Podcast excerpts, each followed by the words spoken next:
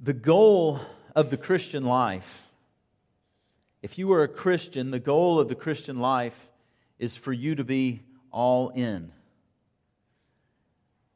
For you to know that Jesus Christ has come and he has lived and he has died and he has given himself so that you can have a relationship with the God of the universe. And when you truly know this, when you truly have a relationship with Jesus, it bids us to come to Him with everything that we are and all that we have. As we've been looking at the Gospel of Mark, Mark, Mark put it this way. Jesus put it this way, and it's recorded in the Gospel of Mark Deny yourself, pick up your cross, and follow Him. And as we've gone through the book of Mark, we talked about what a joy and a pleasure and an adventure that that is. And so, for you as a Christian, if you are a child of the King, this is our call, this is our purpose. And so, when we come and we gather here this morning as believers, or when we gather as the church, that it is all of God's people giving all that they are for the purpose of the gospel and God's word going to all nations but also for the building up of one another for God's work in His kingdom. But that's not always how it happens, is it? Probably all of us have heard of this thing called the 80 20 rule, where 20% of the people do 80% of the work. Today we are talking about giving. I know I'm already making some of you feel guilty. And at SMBC, we talk a lot about, when we talk about giving, we use the words time, talent, and treasure. And for many organizations, for many churches, for many groups, that whole 80 20 principle holds true. That a small number of people carry the load or do the work for the many. One pastor, his name's Ray Stedman, and I'm going to butcher this quote a little bit, but you'll get the picture of it. He said it's, it's talking about this. He said it's like being at a football game, and you have 22 players on the field that are wearing themselves out and just need a break, and you have 60,000 people in the, fan, in the stadium who need exercise.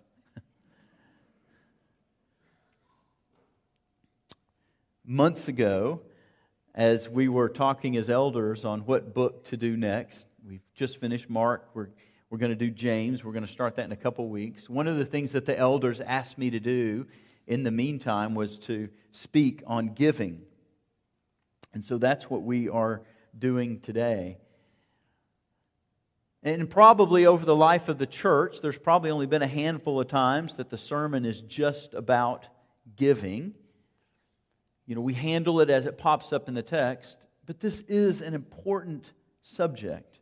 Now, as I said a minute ago, some of you are already feeling guilty, and so there's kind of two opposite reactions to this. One is just go ahead and pass the plates, Lewis.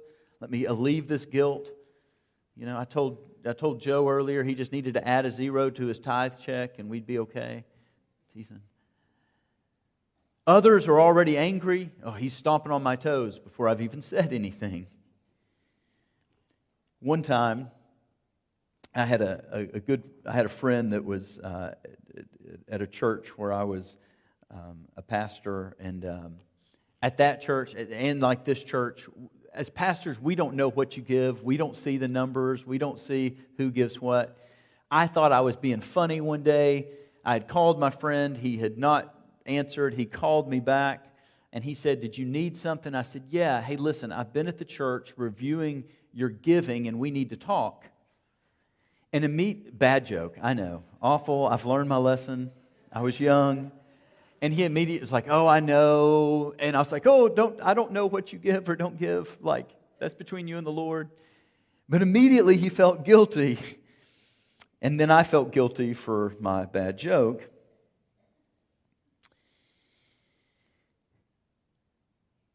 Here's a secret. And we know this. God doesn't need your money. God doesn't need your money. We can't even fathom the goodness and the greatness of God, and we can't even begin to ascertain the wealth of God. God doesn't need your money. I heard a sermon one time about five or six years ago from a, uh, I'm trying to be nice here, a person parading as a pastor. And the point of the sermon was this God can't do it without you. That God can't work in time and in space, and God needs your money, He needs your time, and He needs your talent because God can't operate in this physical space. And if you don't do it, it won't get done. And I don't serve that God. I serve the God of the Bible who is sovereign, He is present, He is all powerful, and He interacts with us. He owns it all. He doesn't need you, He doesn't need your time, He doesn't need your talent, and He doesn't need your treasure. And so you may be asking, okay, Lewis, then why give? Good question. One of the main reasons I believe that God bids us, calls us into this joy of giving is because it's helpful for us. It's helpful for us. 1 Timothy 6:10 tells us this that the love of money is the root of all evil. Not having money, but the love of money is the root of all evil. Jesus says that it's hard for a rich person to get to heaven. Not because rich people can't go to heaven, but what the Bible tells us over and over and over again that the draw of this world is the draw to put Lewis at the center. And if Lewis is at the center, the draw of that is the love of money and the things of this world come to take first place in my life, and that is destructive. It's destructive because it pulls me away from God and what He has for me. And it's destructive because I wasn't created for those lesser joys. The treasure of having God and knowing who He is and communing with Him is way above the, any kind of earthly treasure or amount of money that you could put on the other side of the scale. And so, this call to give, this pattern of life that we see all throughout the Bible, where God's people are a giving people, that one of the things that God is doing through this is loving us so that we don't destroy ourselves by focusing on this stuff. Last week, it seems like weeks and weeks ago now, actually, two weeks ago, we had VBS at the church. There were a lot of fantastic things that were going on. And one of the things that I'm always blown away by is your generosity. You know, the VBS costs, costs money to put on. VBS takes a lot of people to come in and to pull off. And I'm blown away by the number of people who come in and, and volunteer their time during Vacation Bible School. I'm blown away that our teenagers come in and they take a whole week where they could be sitting by the pool or sleeping in, and they come in and they give their time to corral and love the most well behaved children ever.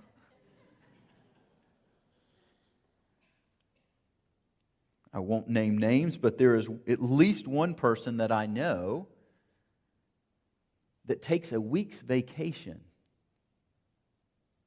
to come here and to love on our kids.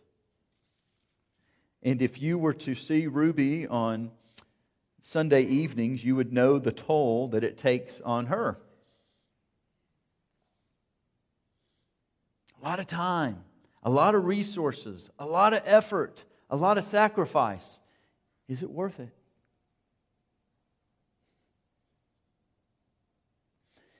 One of the things that we were praying around VBS, and we pray around VBS every year, is we, we pray God, we don't know what you're doing through this, but we want to be faithful to what you've given us, and we feel like this is a worthy endeavor for us to be involved in. God, we don't know what eternity will look like in light of what may happen at Vacation Bible School. You hear stories of adults who talk about the importance of that. And praise the Lord that we know of at least one young man who that week gave his life to Christ. And the question I have is is it worth it? It's all worth it. What a return on investment that somebody's somebody's soul, somebody's life is changed forever. In the book of Second Corinthians, at, at, this section that we read this morning in chapters 8 and 9, Paul is urging the church at Corinth, Corinth to give, that he, obviously, there had been arrangement. They had pledged that they were going to give, and Paul is saying, Hey, I'm going to send somebody, they're going to collect the offering, and he's urging them to make good on this pledge that they had given. And so we get a keen insight into the early church and their giving. And, and there's something in, in verse 8, in chapter 8, verse 9, it just sticks out to me. Paul, as he's encouraging them to give, says this I'm not speaking this as a command, but as proving through. The, oh, I'm sorry, wrong verse, verse 9 in chapter 8. Sorry. For you know the grace of our Lord Jesus Christ, that though he was rich, yet for your sake he became poor. Now let's pause there. That's the biggest understatement ever. With the Father in heaven, owns it all, and yet for our sake he became poor. Not only did he become poor, but he gave himself. He gave everything. He gave his whole life so that you, through his poverty, might become rich. And some may say, Yes. Where do I sign up? Daddy needs a new car. Is this verse begs the question what is meant by rich? So that you may become rich. What does that mean for you? What does it mean biblically that we're rich?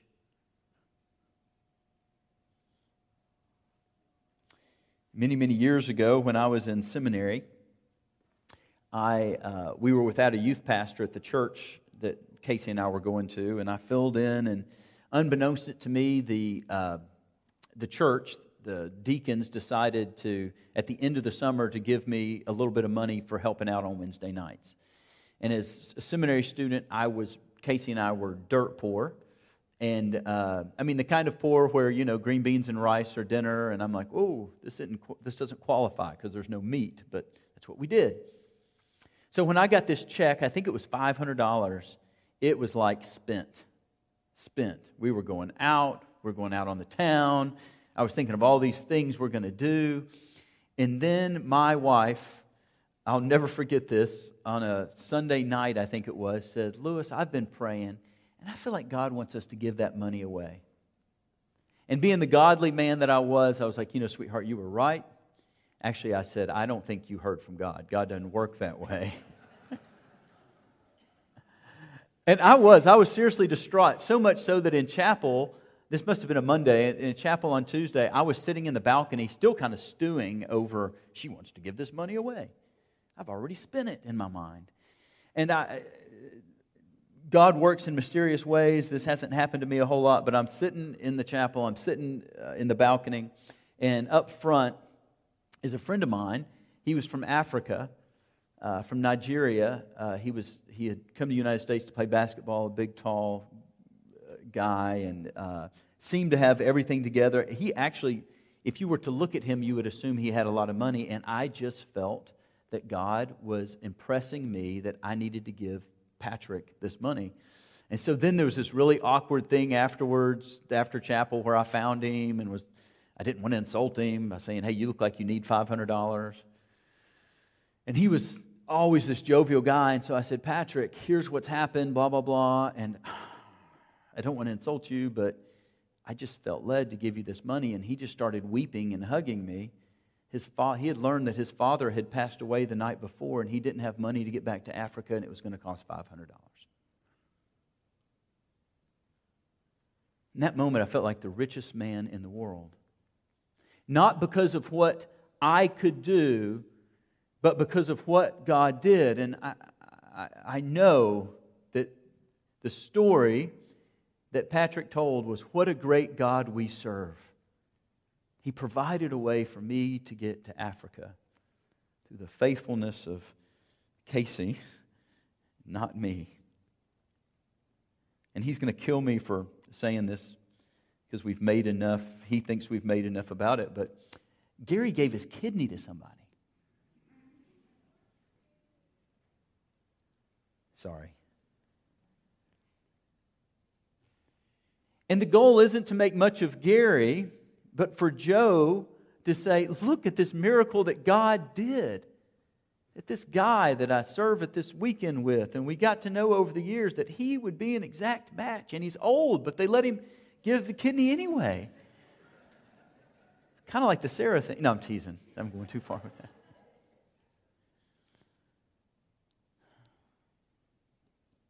You see, how do we view being rich? How do we view what God is doing? How do we view ourselves? You and I, if you are a believer, if you've put your faith and hope in Christ, then you are a son or daughter of the King of the universe. Let that sink in for a minute. And there's some major implications to that. One of the implications is this is that you as a son or daughter of the king of the universe while you are in this world you are a steward of God's possessions. So that while you are here he's given you gifts whether it's finances, whether it's spiritual gifts, whether it's talents, whether it's time, that He has given you things so that you can steward these gifts, so that you can display your love for God above all else and your love for your neighbor.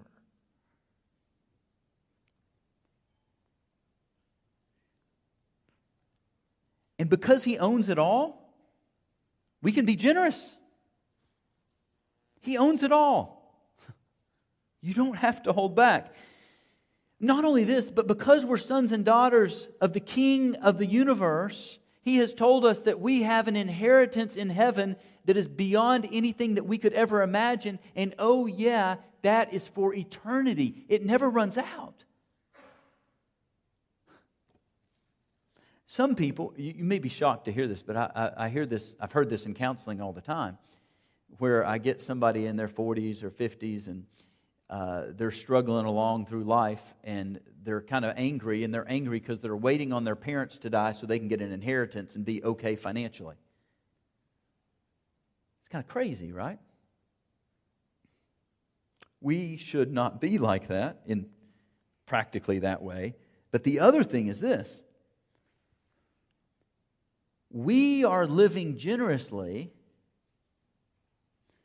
as Christians, we should be living generously because our inheritance is given to us when we leave this earth and lasts forever. And what we are called to do while we're on this earth is to live in an open handed, free, and generous way. What is motivating the way that you live your life? There was a man that, over the course of some years, um, at a company that I got to know really well. And uh, one time, this man asked me if I could meet him for lunch, and I went and met him for lunch, and he was just literally at the end of his rope. He was suicidal, um, very, very, very depressed. Big man, strong man, a lot of tears going on. This man, earlier in his life, had um, been a drug dealer, had been very successful as a drug dealer, also was using drugs and uh, went to prison. Uh, was saved in prison, and God just drastically changed his life. And so when he got out of prison, he started a ministry where he would go back into prison and he would uh, minister to young men and young women who were following that same trajectory, that same path. And many of them, many of them came to faith. Many of them he was able to get help. The Lord used him in these mighty and wonderful ways. In fact, it was amazing that he had this kind of special relationship with some of the judges where they would allow him to go into the jails, and sometimes they would even assign kids to come see him and talk to him who were heading down this path of trouble. He really had quite an amazing ministry, and so you may be asking, why in the world was he so despondent? Why in the world was he at the end of his rope? He was struggling financially. He was struggling financially. And he had believed a lie that a pastor had told him. And the lie went something like this If you're doing what you're supposed to be doing for the Lord, then you will be blessed financially and you'll be rich. And so, brokenhearted, he felt like that God didn't love him or that he was doing something so wrong that God was withholding financial blessing from him. The tragedy of this story is that God was blessing him and this ministry beyond measure. These kids were turning their lives around. These kids were putting their faith in Christ. He was discipling youth who had been just like he was at some time and who, who thanks be to God, wouldn't have to walk the path that he walked to the, that extent that he walked it. And yet he was so blinded by what he felt like this word said about being rich.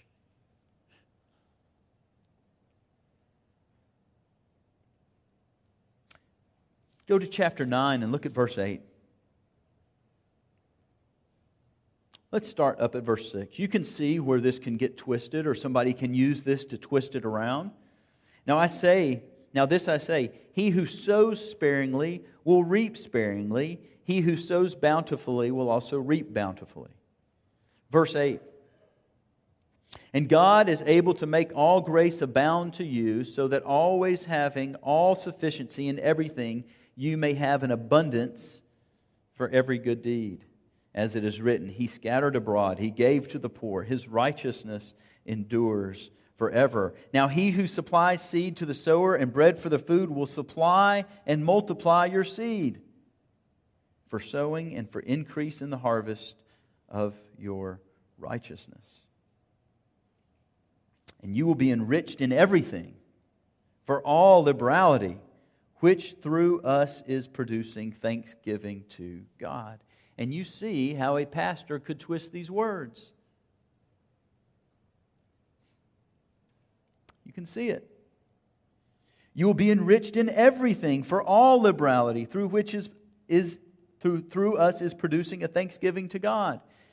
But what I want you to see, brothers and sisters, is that this text is not just talking about money when it's talking about things coming back to us. In fact, when you look at verse 8, you get the point of this text. And God is able to make all grace abound to you, so that always having all sufficiency in everything, you may have an abundance for every good deed. God doesn't promise an abundance for you to lavishly play around with as a reward on this earth. God promises to supply to you so that in your deeds, in your service of loving God and loving others, He will give you what you need so that you can give and pour out and be a conduit of His grace to other people. Whether it's money, whether it's talents, whether it's your time. He multiplies your seed not for self gain, but for service. Look at verse 11 and 12. Look at verse 12. For the ministry of this service is not only fully supplying the needs of the saints, but is also overflowing through many thanksgivings to God. Because of the proof given by this ministry, they will glorify God for your obedience to your confession of the gospel of Christ and for all liberality of your contribution to, and, to them and to them all. Is this the kind of richness that you want in your life? That you want to give your life, your time, your talent, your treasure, so that others, so that others will glorify God not because of you, but because God has worked in and through you for his kingdom. You know, it's interesting. In the New Testament, the word for gathering together, for fellowship, um, is a word called koinonia. And when we talk about fellowship, what do you think about? Pavilion Sunday. Do you know that many, many times where this word is used in the New Testament, we won't go through it, but many times in the New Testament when this word is used, it is, it is almost it is a synonym for giving. That they gathered together, that they, they were giving. They were giving. And so, what's interesting here is that one of the purposes of us coming together as believers are to be people who are coming together, giving what we have, giving together, spurring on, encouraging. And so, the question, the logical question that you should have, because God is working in your heart, right, is how much should I give? And one of the things that I love um, is that one of the verses I think points out how we should be giving as New Testament Christians. One of the things you're not going to get from me is a formula. And that's what we all want. Why do we want a formula? I think we want a formula so that we can try to evade guilt. I don't want to feel guilty, so Lewis, give me a percentage, and if I can just live that way, I can kind of put that over there and live over here, and I don't feel guilty because I've sectioned off my life pretty good. I'm sorry, there's no formula. In fact, I think verse 7 is, is a good representation of New Testament giving. Each one must do just as he has purposed in his heart. So, between you and God, not grudgingly or under compulsion, for God loves a cheerful giver.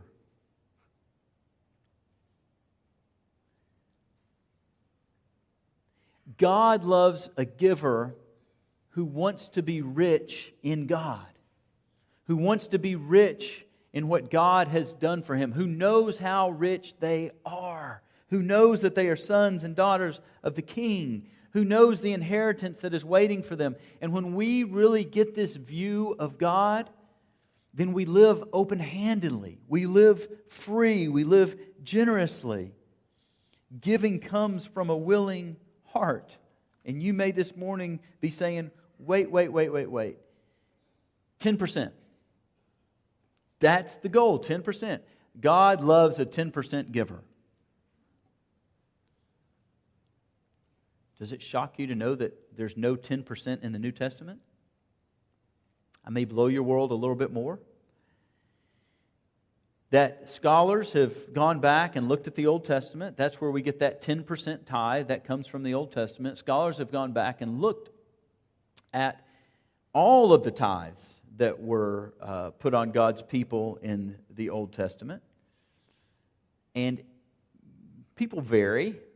So but most scholars believe that it's between the, the tithe. So if, if you existed back in the Old Testament, one of God's people, that the, the actual price tag on a tithe would be somewhere between 20 and 30 percent.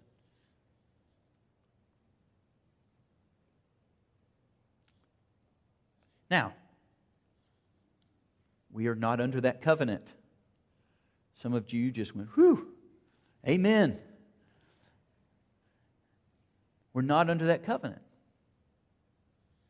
This was the old covenant, the sacrificial system with the priests and the Levites, and Christ came and he died upon the cross, giving us direct access to God. Galatians and Romans says that we are living in a new and a better covenant. We have direct access to God. The people of the Old Testament would be dying to be in our position. Christ came. He tore the curtain. He is ours. We are His. He is our Heavenly Father. We are living in communion with Him.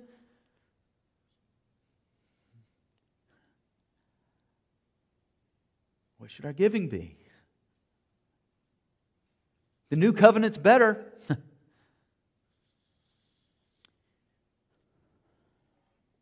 now, I do think we can, I do think, although we're not under the old covenant, I do think we can take some good lessons from what we see in God's character in relating to his people in giving that we see in the Old Testament. And one of them is this that, that God says when we give, we are to give of our first fruits. That was the first part of the harvest. In other words, we're not supposed to kind of wait to see how the week goes to then decide whether or not we're going to give because that doesn't show faith and trust in God. That doesn't show that God is our supply and we're trusting Him for all that we have and we're just being stewards of what's His. And so I think it's an important principle for us to wrestle with that we should be giving of the first fruits. And I do think, I do think there is value in this idea of wrestling with setting something aside. Again, that's between you and the Lord. That's in your heart, and it should be done cheerfully, not out of obligation or of guilt. But I do think, just as a general rule and a principle, that you should wrestle with that. I know a lot of families, what they do is they sit down and they say, All right, first fruits, and we're going to give 10% right off the top.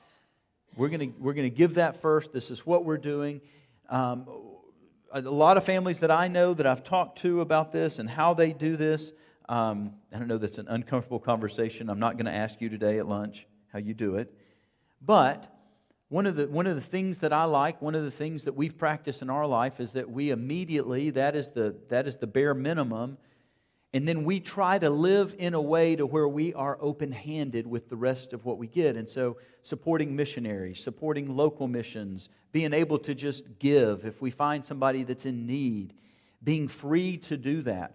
We want, Signal Mountain Bible Church, I want for you to be the kind of person who is living a life, stewarding what God has given you, meaning that you are trying to live in a way that is free. And yes, I think that means minimizing and eliminating debt so that you're not beholden to something else. So as God calls you, you can, you can give. You can be a giver. Another family that I heard of, and this is interesting every dollar that they spend above necessity in their home they also give to the church. And it's kind of wrapped more around kind of like entertainment. So if they go out for a nice dinner and a ball game and spend $100, then that $100 goes to entertainment, $100 goes to church. If the, the wife, and you know how I feel about this, but the man goes and gets a pedicure, that $15 there, $15 goes to the church. That's what my wife tells me pedicures cost. I don't want to know any different. But they, you know, any special food they buy in the house, any sporting events, any, that they kind of match that. And I'm like, well, that's kind of a nice way to look at it. The key is, is that this is between you and the Lord. It's between you and the Lord. And what I wanted to really get at today is that it shouldn't be a guilt ridden, begrudging, compulsory giving but we are to look to God, we are to see Him as He is, and we are to be the kind of people who give.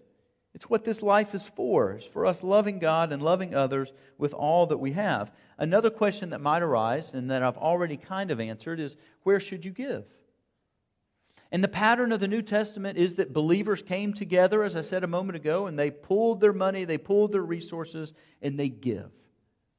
The Bible does talk about supporting the elder who is in charge of preaching and teaching.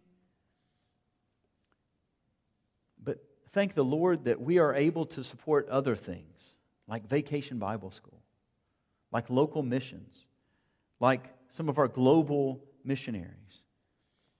Celebrate Recovery, Stephen Ministry. One of, one of my favorite times, it hasn't happened so much over the past couple years, but um, there were several years, about four or five years ago, pre COVID, where there was an excess of money over the budget. And one of the greatest things as elders was deciding where to just give that money. I, the thing that I love about being in the elder room is when we, particularly from a missionary, get a need that, hey, this is out there, and we just say yes.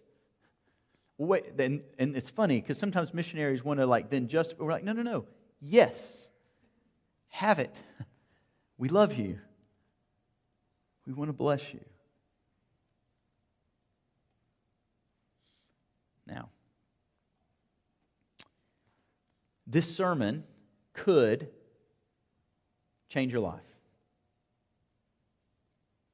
Not me, not my words, but God and His words. If you become the kind of person, this cheerful giver, it'll change your life.